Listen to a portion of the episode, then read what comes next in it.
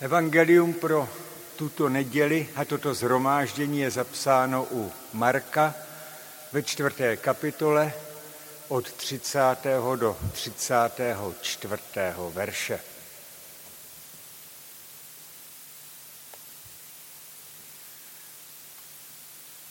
Evangelium podle Marka, čtvrtá kapitola. Také řekl totiž Ježíš, čemu přirovnáme Boží království, nebo jakým podobenstvím je znázorníme? Je jako hořčičné zrno. Když je zase to do země, je menší než všechna semena na zemi. Ale když je zase to vzejde, přerůstá všechny byliny a vyhání tak velké větve, že ptáci mohou hnízdit v jejich stínu. V mnoha takových podobenstvích k ním mluvil tak, jak mohli rozumět. Bez podobenství k ním nem, nemluvil, ale v soukromí svým učedníkům všechno vykládal. To jsou slova Evangelia. Posaďte se.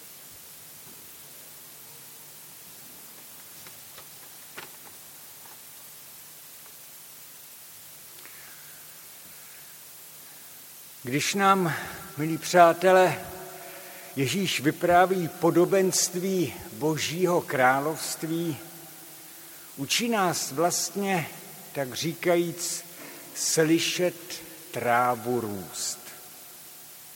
Učí důvěře, že boží sedba byla doopravdy do našeho světa zaseta. Že už klíčí, vystrkuje své výhonky.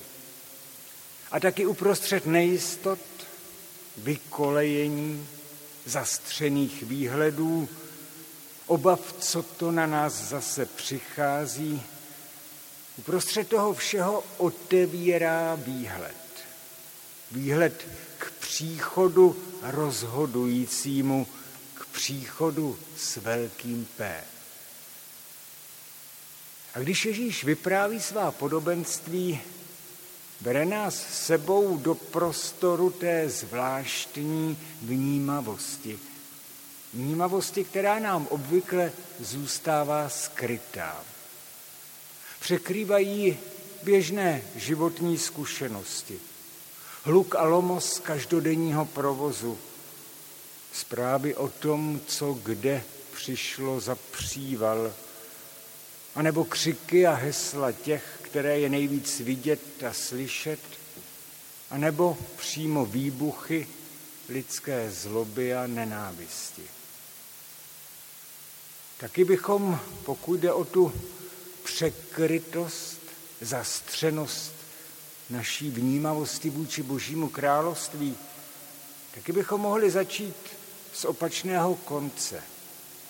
Neboť tu vnímavost v neposlední řadě a někdy v první řadě zakrývají naše vlastní představy, kdo to je Bůh, co je zač jeho dílo a co je na jeho díle a tudíž i v našem životě to pravé ořechové. Z toho všeho a od toho všeho nás Ježíš bere sebou. I proto nezůstává jen u jednoho či dvou příměrů. Když chce tu naši vnímavost probudit a prohloubit a rozvinout, jen dovykládá jedno podobenství, už pokračuje dalším. Čemu bychom mohli ještě přirovnat Boží království? Na čem ještě ukázat, oč jde? Je to s ním třeba jako s hořčičným semínkem. Hořčicí to byli Ježíšovi posluchači zvyklí osívat kraje pole. Dneska bychom mohli říct si třeba smeze, anebo nějaká rumiště. Hořčice totiž je nenáročná a života schopná rostlina. V těch Ježíšových krajích dorůstá prý velikosti přerostlého křoví, jakému se u nás daří právě na neudržovaných koutech pozemků a na rumištích. Nic, kdo ví, jak ušlechtilého, ale například tu rádi hnízdí ptáci. Přičemž ten živelný růst začíná v případě hořčice z příslovečně prťavého semínka, nejmenšího ze všech. Pár jich někde upadne a ona se jisto jistě ujmou. Rostou, až přirostou nejen obilí, ale i nejrůznější plevele a bodláky. Až nakonec vytvoří i ten úkryt pro ptactvo nebeské. A právě takhle je to s božím královstvím. Možná vám zprvu připadá jeho důvěryhodnost a význam podobně titěrný či málo důvěryhodný, jako je titěrné zrnko hořčice. Konec konců, nač sedba svobody. Když ji lidé dovedou využít leda k tomu, aby bezohledně prosazovali svou, anebo aby se rozbujelo právo silnějšího. Nať sedba lásky a milosrdenství, když ji určitě přerostou a zadusí projekty na zaručený úspěch, zbohatnutí a život, který žiju jedině pro sebe a podle sebe. Nač příběhy a písničky o božím zastání pro strápené a chudé, když se jako jediný správný názor čím dál hlasitěji prosazuje, že každý se má umět postarat sám o sebe a když to nedokáže, je to jeho problém. Nač víra, že s Ježíšem přichází do našeho světa boží vláda, když lidským srdcím masově vládnou nabídky vypěkněných reklamních týpků, co vám nabídnou a prodají zdraví, dovolenou, správné vzdělání i jedinou správnou politiku. Nač vyhlížet Mesiáše, co se narodil v prťavém Betlémě a skončil na místě tak nevábném jako popraviště, když se před oči i do uší tlačí tolik výrobců pohody a zaručeného štěstí, zdraví a dlouhých let, navíc ještě s příslušnou slevou. Není Boží království ve srovnání s tím vším nejen chudý příbuzný, ale přímo titěrně malicherná a zoufale snadno přehlédnutelná zbytečnost? Ptáte se, jak je to s božím královstvím? Jak s hořčičným zrnem. Je nejmenší ze všech. Na začátku se může jevit jako ta nejsnadněji přehlédnutelná zbytečnost. Ale není to žádná skleníková křehotínka. Ta titěrnost se chytne kdekoliv, u kohokoliv. Roste a nakonec přeroste úplně všechno, takže ptáci bezpečně hnízdí v jeho větvích. Možná nám to dnešní podobenství připomnělo takovou tu báseň, jejíž autor se stává menším, až bude nejmenším na celém světě. Ale tahle ta miniaturnost tu není ani výhledem, ani cílem. Boží království nechce být jakousi bonsají, zakrslou obskurností, kterou lidé sice chodí obdivovat, ale která nemá skutečný ani trvalý vliv na jejich život. Když nás Ježíš učí slyšet tuhle hořčici růst, máme poznat, její krása a síla spočívá v tom, že se ujme a roste a nakonec jednou doroste takových rozměrů v tom božím finále, že se stane dobrým a bezpečným domovem každému zájemci.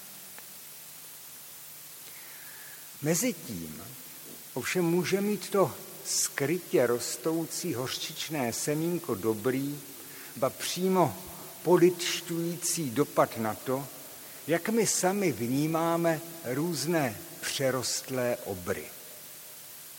Tím nemyslím příslovečný bolševník, ale takové ty obří a jakoby neporazitelné stromy pod jejichž ochranou či protekcí hnízdíme v této časnosti. Vyústění toho Ježíšova podobenství do obrazu stromu, v jehož větvích hnízdí ptactvo všeho druhu, totiž už není vzato z přírody, ale ze starého zákona. A uchu posluchače znalého starozákonních svědků zní hodně povědomně. Strom to byl ve starověku obraz panovnického rodu, královské říše a čím víc měl pater a větví, tím mohutnější impérium představoval. A ti ptáci, hnízdící ve větvích, to byl více či méně propagandistický obraz, který skrýval protektorát, tedy ovládnutí menších a slabších národů a společenství. A čím větší velikán, tím snáze taková říše a její představitelé propadnou dojmu, že jejich strom roste a poroste až do nebe. Do dneška se tihle velikáni rádi tváří, že zásadně ovlivňují náš život a jeho jistoty. Ať už jsou, jsou nadnárodní firmy, přelévající své peníze z jednoho kouta světa do druhého, mocné hospodářské spletence bank, výrobců hnojiv či developerů, propletených s novinami, televizemi a rádií. Jejich spravodajství umí docela účinně určovat, čím lidé žijí a čím naopak nežijí a koho považují za toho nejlepšího protektora. Každopádně si poměrně dost lidí bude vždycky myslet, že tyhle vzrostlé či přerostlé molochy dávají konečnou podobu starostem i radostem běžného žití. Určují ceny, míru nezaměstnanosti, kurz koruny, hýbou s politikou a taky určují, čeho se strachovat a v co či koho naopak doufat, pod čí ochranu se uchýlit. Boží království strhává těmhle vše prorůstajícím či metastázujícím velikánům masku jejich všemohoucnosti. Když totiž díky Ježíšovým příběhům slyšíš trávu růst, respektive horčičné semínko růst, abych byl přesnější, otevře se ti docela jinačí výhled. Životem a světem nevládnou v posledu tihle obři a veleobři. Nemusíš si od nich nechat diktovat, v čem spočívají tvé vyhlídky. Nemusíš sdílet falešné hodnoty, které často předkládají jako ty jediné pravé. Můžeš si v klidu hledět, kde vrůstá tichá a nenápadná sedba království tomu, toho království, jemuž Ježíš sloužil do roztrhání těla. Hledat jeho spravedlnost a v jeho budoucí, slíbené, teprve ohlášené velikosti vidět bezpečné zakotvení svého životního směřování, svých zápasů, svých výher i proher, svého usilování i svou radost, pokoj a spočin, spočinutí. Až Ježíš dovypráví tenhle příběh, pozve na tu loď, kde přitom sedí a odkud vyučuje, pozve tam i učedníky. Vydají se na moře posléze rozbouřené, podobně jako klima, do něhož jsme vstoupili. Ježíš té bouři bude klidně spát. A tím spánkem jakoby naznačoval, už jsem vám o předivné moci té podivuhodně rostoucí boží vlády oznámil dost. Dost na to, abyste sami zvládali i všelijaké přívaly. Ať už ty přívaly mají podobu zdivočelé lidské píchy, anebo bouře lidských strachů, jejich šikovných strůjců a podporovatelů. Už víte dost, abyste nepodléhali dojmu, že jste takovému bouření vydáni na pospas.